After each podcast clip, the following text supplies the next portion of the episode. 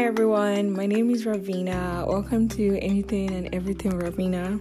Uh, last episode, we are talking about childhood trauma, the symptoms and the effects. And I remember saying that this episode, we're going to talk about what to do if you suspect that you have experienced childhood trauma.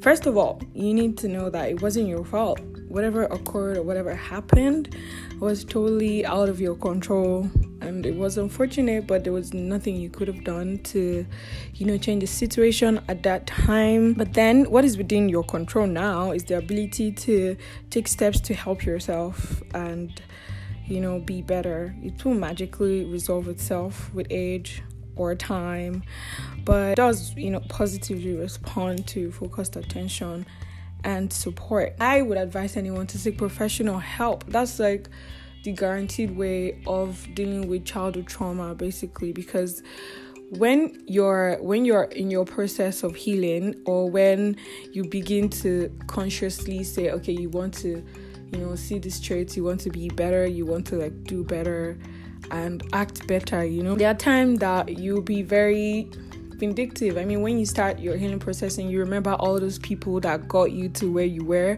all those people that literally made that situation that bad for you. It could be any family members, it could be a friend. Be able to control that anger that comes over you or that rage when you find out that, oh my god, this person is the cause of all my problems. Trust me, it's easy for everybody to just say, oh, one person is cause of my problem, but clearly, this is why it is not like it is not advisable to confront anyone or anybody that might have been in that situation or that caused that situation to happen before you're stable. You have to be a stable person before you can confront whoever it is, which is exactly why you know we highly recommend you to seek pro- to seek professional help because it helps you deal with the outcome of such conversations basically um my own how would i put it my own jara office to eat here is that everybody, I feel like at some point, or let's just say 80% of Nigerians at some point have gone through trauma, yeah? And then healing from this trauma is a process. It's okay to be exactly where you are right now in that process. The whole point is for you to learn more about trauma and how it can affect you and how, you know, healing can help you basically. Um, so I'm going to talk about those three books that I think you guys should check out and you know you can just see which one resonates with you and your experiences uh, the first book is healing from trauma by Jasmin Lee Cori this book helps you to create a path forward in your recovery and pro- it provides you like um, provides you like information on like different intervention like support groups what support group can do to you when you're when you start your healing process. And you know medications that can help. As if you're highly depressed though. And there are also exercises within the book that you find helpful. Uh, the second book I recommend is uh, The Body Keeps the Score by Dr. Bessel van der Kolk. Wow. This book has all the information and experiences from like over 30 years. Uh, Dr. Bessel has been working like with people who have survived traumatic experiences and I think it will, will help you understand how trauma has impacted you and how to start your healing process you should take a look at that. Uh, the last, the last but not the least, making out like a virgin by.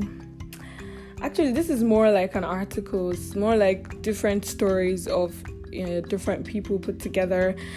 So this book literally just shares the story of about 17 people from around the world who have experienced sexual trauma and how they've healed and what they could have what they did to reclaim their body and their sexual desire. So this book is less about you know science and research on trauma and more about you know the individual perspective, their survival, and how you know they continue to thrive even after sexual abuse. Uh, yeah, basically.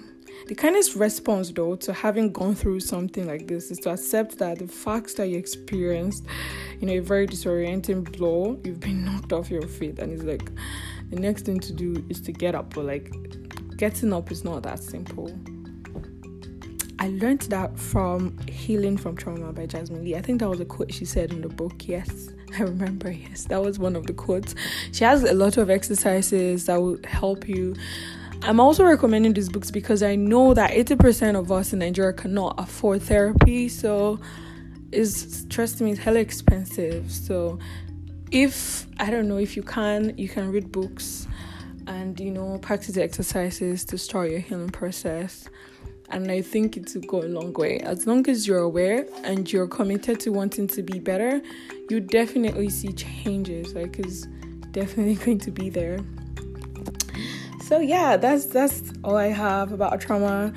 Um, on my next episode, we're going to be talking about. I am going to be talking about self love and the notion that self love isn't self care. Some people actually you know, everybody's talking about self care, self care, self care Sunday, but self love is different from self care. So, I'm going to be talking about differences between self love and self care.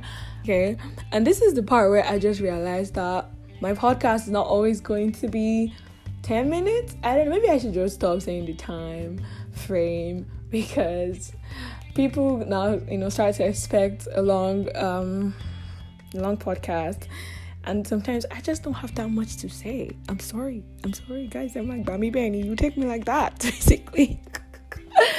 so uh, it's just as it comes, yeah, as it comes, as I feel like talking about it, I'll talk about it, and whatever it is, you guys should just you know accept me like that. Yeah. So we're going to talk about self love and self care next week, and I'm very happy you guys tuned in on this week you guys can follow me on all my socials uh, Twitter at Saini22, Instagram at Saini underscore Zay, and I follow back if you just tell me to. all right, see you next week, guys. Bye.